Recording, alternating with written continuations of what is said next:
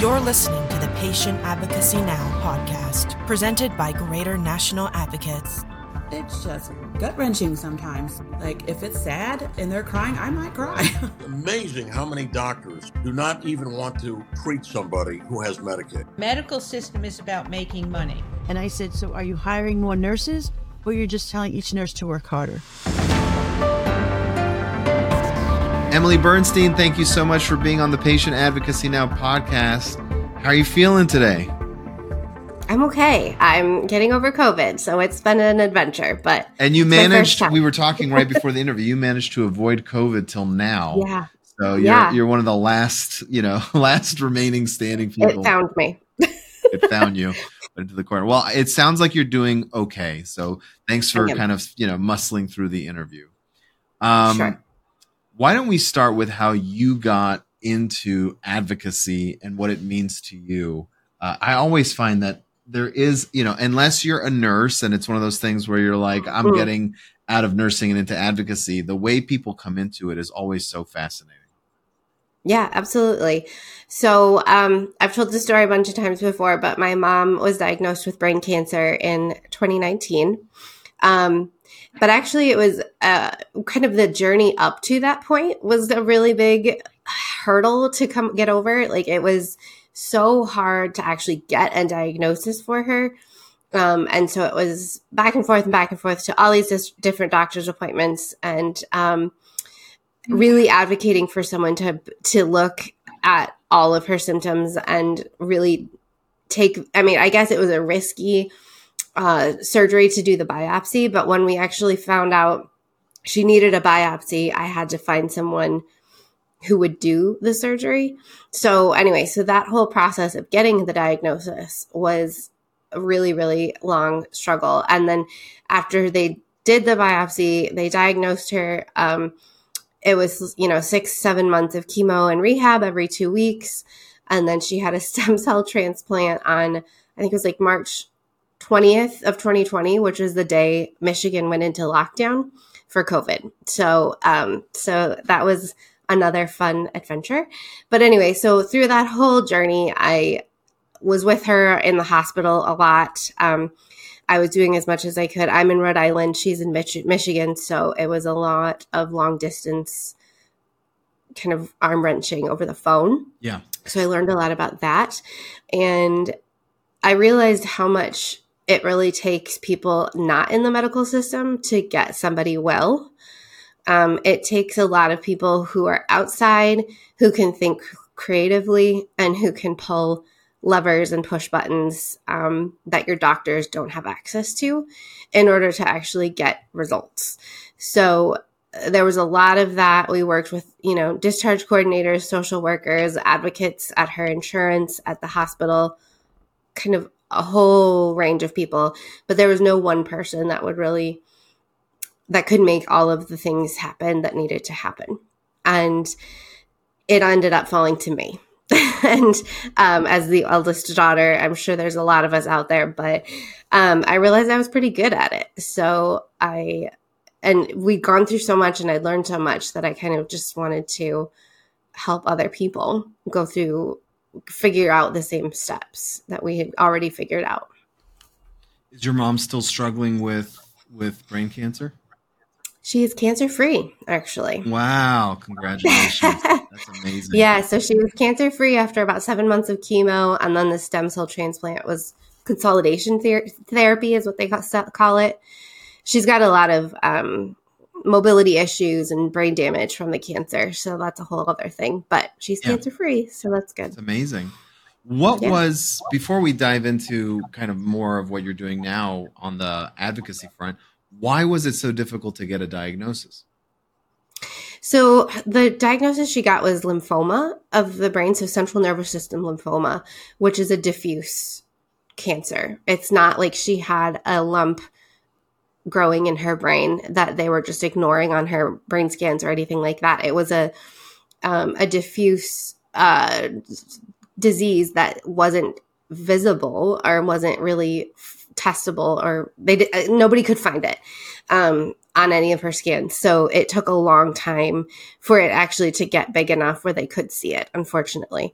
Um, but they, you know, based on her symptoms, they diagnosed her with strokes. They thought it might be Lyme or MS or um, any number of other things. So it sounds like she and, had quite a few different systems and systems, excuse me, symptoms. Symptoms. In terms yeah. of how it manifested.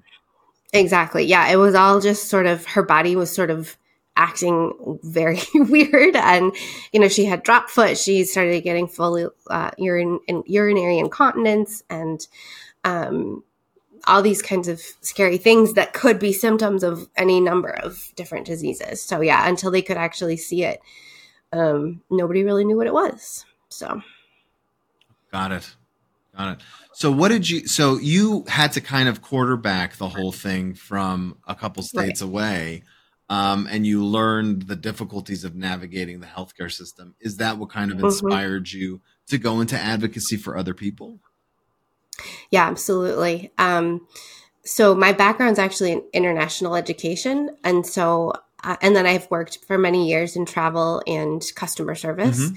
So you know, I realized my skills being on the other side of the phone really helped me learn and know how to negotiate with people um, in order to get results. And so, yeah, so there was just so much of a learning curve with the medical system. Um, and I think too, there's so many people that are really intimidated by the medical system. Like people in white coats, it's just a big, scary entity that what they say goes, right? Like there's their word is the end all be all and you would never think to contradict it. But when we had seen so many doctors who were like, I don't know, you know, you kind of get to a point where that it wasn't, I wasn't intimidated anymore. And so I was able to really push them to answer specific questions. Like I would literally walk in with a clipboard and a, and a tape recorder or my phone recording, you know, um, because they it, you sometimes need someone to tighten those screws and ask the hard questions so yeah that's that's kind of what i um, what i learned and what i wanted to do for other people and because of your international education background uh, you work with refugees? Is that where the connection is? Yeah yeah. So that's been kind of a journey. I've always wanted to be able to help obviously other people in general, but I've had my last job actually was at a refugee resettlement agency. And um, I've always wanted to help people who are newcomers to our healthcare system because, you know, I can, I've been through our experience, but if you layer on top of that, not knowing the, you know, the bus system, not knowing the language, not knowing how to ask for help, having all these cultural barriers, um, it just, it seems I've seen it in in action where it's just so much more stressful. So, yeah, I, have always wanted to bring my company and um, bring my help to the refugee population. So, um, with recent recent partnerships, I've been able to do that, which has been really great.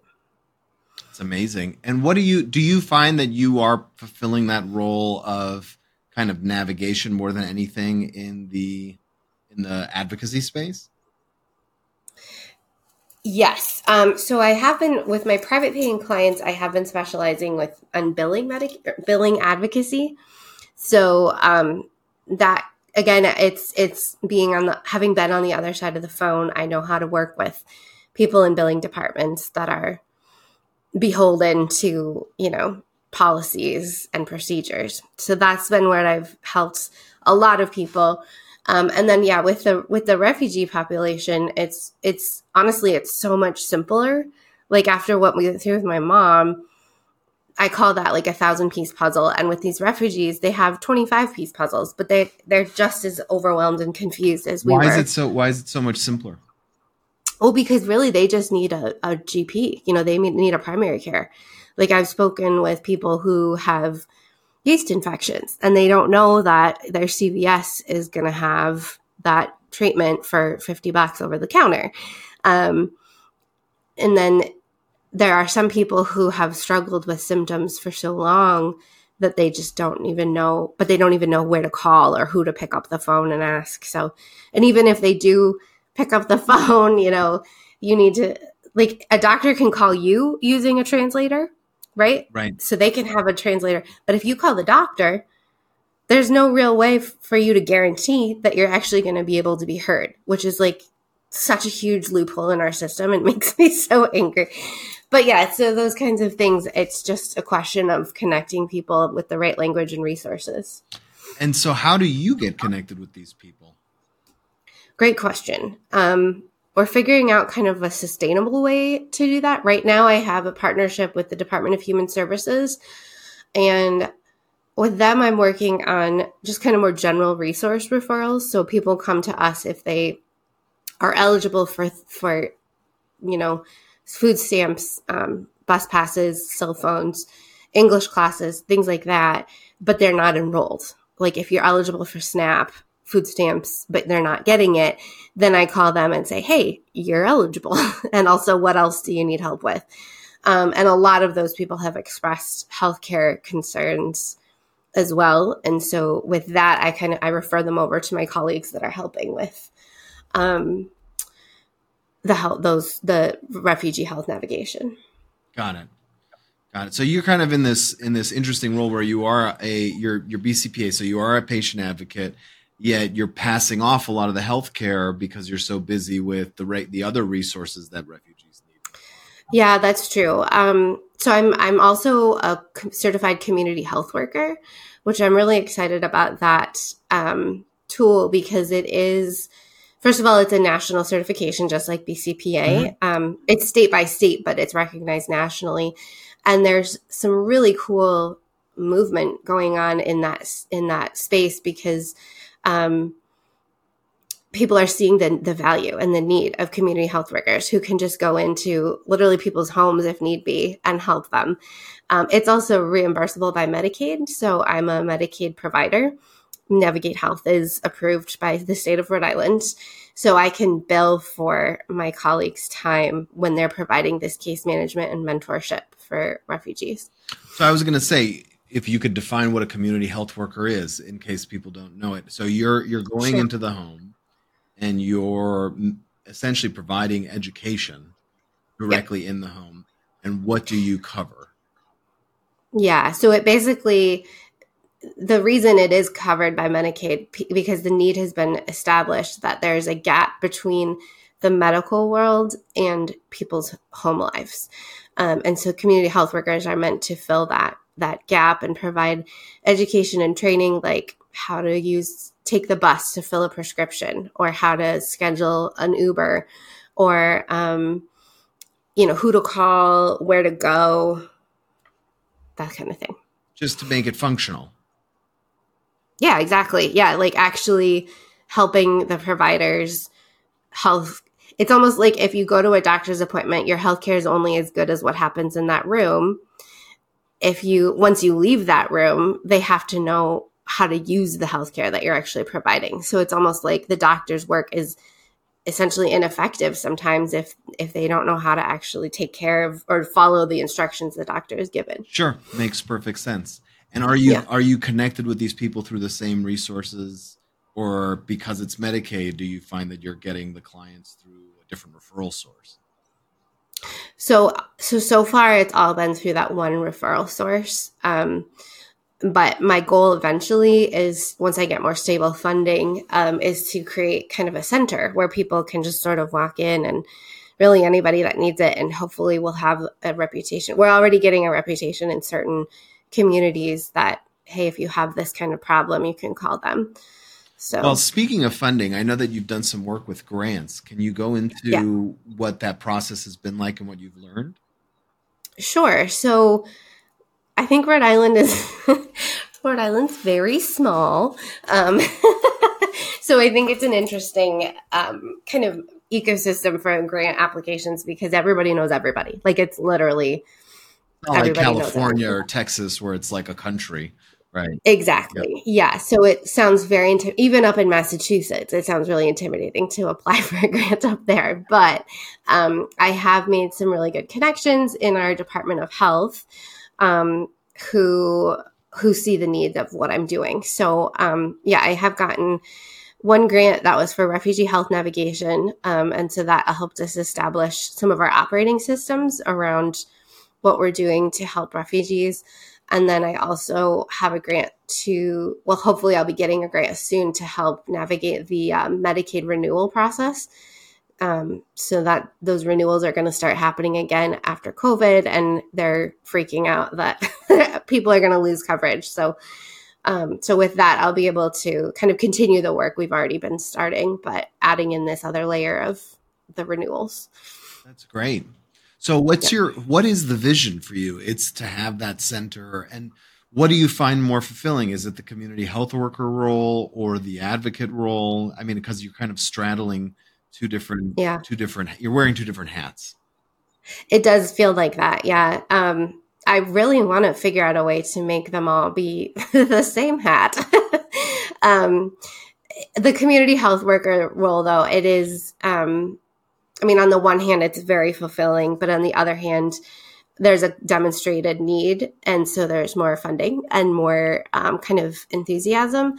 I think the patient advocacy there's something to be said for all the work that they're be, they're doing we are doing to get the word out there you know? So i think hope i hopefully patient advocates will be seen as you know as ubiquitous as lawyers and accountants and everything like that you need a patient advocate in the future but right now there is more um, kind of support and structure around the community health worker side of things in terms of what i'm doing so yeah that's kind of where i'm probably going to be pursuing in the nearest future. Just because there's availability there, there's funding, like you said, there's a there's a, right. a, a very clearly identified need. Makes perfect sense. Yeah. And when you're dealing with the refugee kind of culture uh, and and um, the demographic there, how how do you kind of get a little bit more versed with cultural competency, especially because mm. you're dealing with a vast array of different cultures. I mean, America is a huge melting pot. Absolutely. Yeah. So so right now I'm actually just working with Haitians because they're coming through on a visa that is getting as the, littlest amount of support. So these people are coming in and they really don't know they're not getting much guidance at all. So right now I am working with just Haitians and it's been fun to because I do speak French, but I definitely don't speak Creole. I thought I'd be better at it than I am. Um, but it's been fun to learn a lot more about the culture and the politics. Like I followed some Instagram pages about, you know, current events in Haiti. Um, but more in general, um, it's about kind of being seen as a, the trusted resource. And so with that, it's, you know, being empathetic, understanding a lot of these people have gone through trauma. They've gone through, unimaginable things really and um, being understanding being patient and listening of course to what their needs are um, and doing my best to to provide for them um, yeah so it's it's really the cultural sensitivity lessons that i've learned through working with people from all over the world um, and and traveling all over the world as well those are ubiquitous no matter what culture you you're from. So you don't think there's I mean an advantage that you've basically just worked with one population it, it kind of translates across um cultures? I mean going back to reputation wise I mean again Rhode Island is small and sure. um as a as a provider in Rhode Island I want to be seen as you know this trusted source and i know that the haitian community talks and like everybody knows everybody so um, i do definitely understand that there's a or a benefit to well I spreading think, I think you'll find that any refugee population talks exactly because yeah. they they want to connect with somebody and so Exactly. You know, it's it's funny. I mean, my father's Israeli, and I I remember like to this day, some of his best friends are people he met at a gas station because he heard a common language, and like you can't do yep. that as an American. Hey, you speak English. Yeah. so it, exactly, it's it's true. I think you're right that you know having that reputation of someone who is genuinely helpful, genuinely cares, and will give you the time of day to to help sort things out um, mm-hmm. is completely in line with what advocacy is, whether you're doing it as exactly. a as a as a community health worker, as an advocate, that spirit of we're here to help is is pretty universal. Mm-hmm. Mm-hmm. Yeah. You know, handing my phone number around on napkins and stuff at church meetings. Like that's what I'm hope what I'm dreaming happens, that kind of stuff. So cool. yeah. Well, what do you you know, what's the process to become a community health worker? Is it something you recommend other advocates look into? Yeah, I really I really am passionate about um like creating this bridge again. I mean, I think that there's so much similarities. It makes so much sense that what that we should we should collaborate more. Um, so community health workers, again, it's a state certification. So there's a Rhode Island certification board, um, and I had to do a certain number of kind of practicum hours. There's no education that's required, but you have to work in the fields for a certain number of hours, and then a fraction of those need to be supervised directly. Um, so I did all of that. I did all of that actually doing advocacy work, my billing advocacy, because I hadn't started oh, the community great. health work yet. Yeah. So they did really line up. Um, and then you have to do kind of a portfolio. So write a few essays. I provided all my um, PAC board, my my BCPA certification, the courses I took at the um, patient advocacy certificate program through UCLA, all of those were part of my portfolio. And then um, I'm trying to remember. Well, I think, fairly- that, I think that the big headline is that it's it's mostly hour based, and for yep. an advocate, you could kind of utilize hours you're already Absolutely. doing as an advocate to kind of get this qualification which mm-hmm. makes it like a no brainer for a lot of advocates. Like you're already doing the work. Totally you might agree. as well have another thing tucked under your belt. Yep, exactly. More letters after your name. Um, yeah, and I did it even I did it through my company. So it was like, you know, the supervised hours I did I was working with someone else partially, but um a lot of people like in Rhode Island, the typical course is that you work for, you know, a clinic or um a, a PCP office or something like that, and you get your experience that way. Um, but they, you know, they were very supportive. And actually, I was invited to speak um, at a panel in the future on how to like alternative ways of becoming a, a, a community health worker. So, very cool. Yeah, they're very enthusiastic. Yep. So, Navigate Health, your company, is it?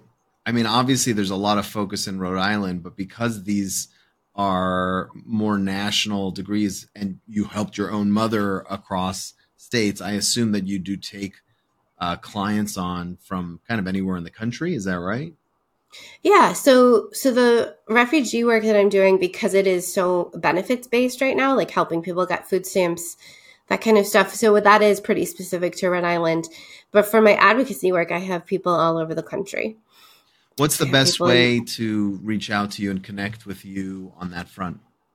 Yeah, absolutely. So um, my email, um, it's on my website, which I'm sure you'll be linking to, right? Yeah. Um, so my navigate, email, I'm always navigatehealtheb.com. Yeah, correct. E is in Emily, B is in Bernstein. Um, so yeah, so my email, I'm always on there. Um, you can also find um, my Calendly linked and sign up for actually a a one-on-one session right on my website as well. Fantastic.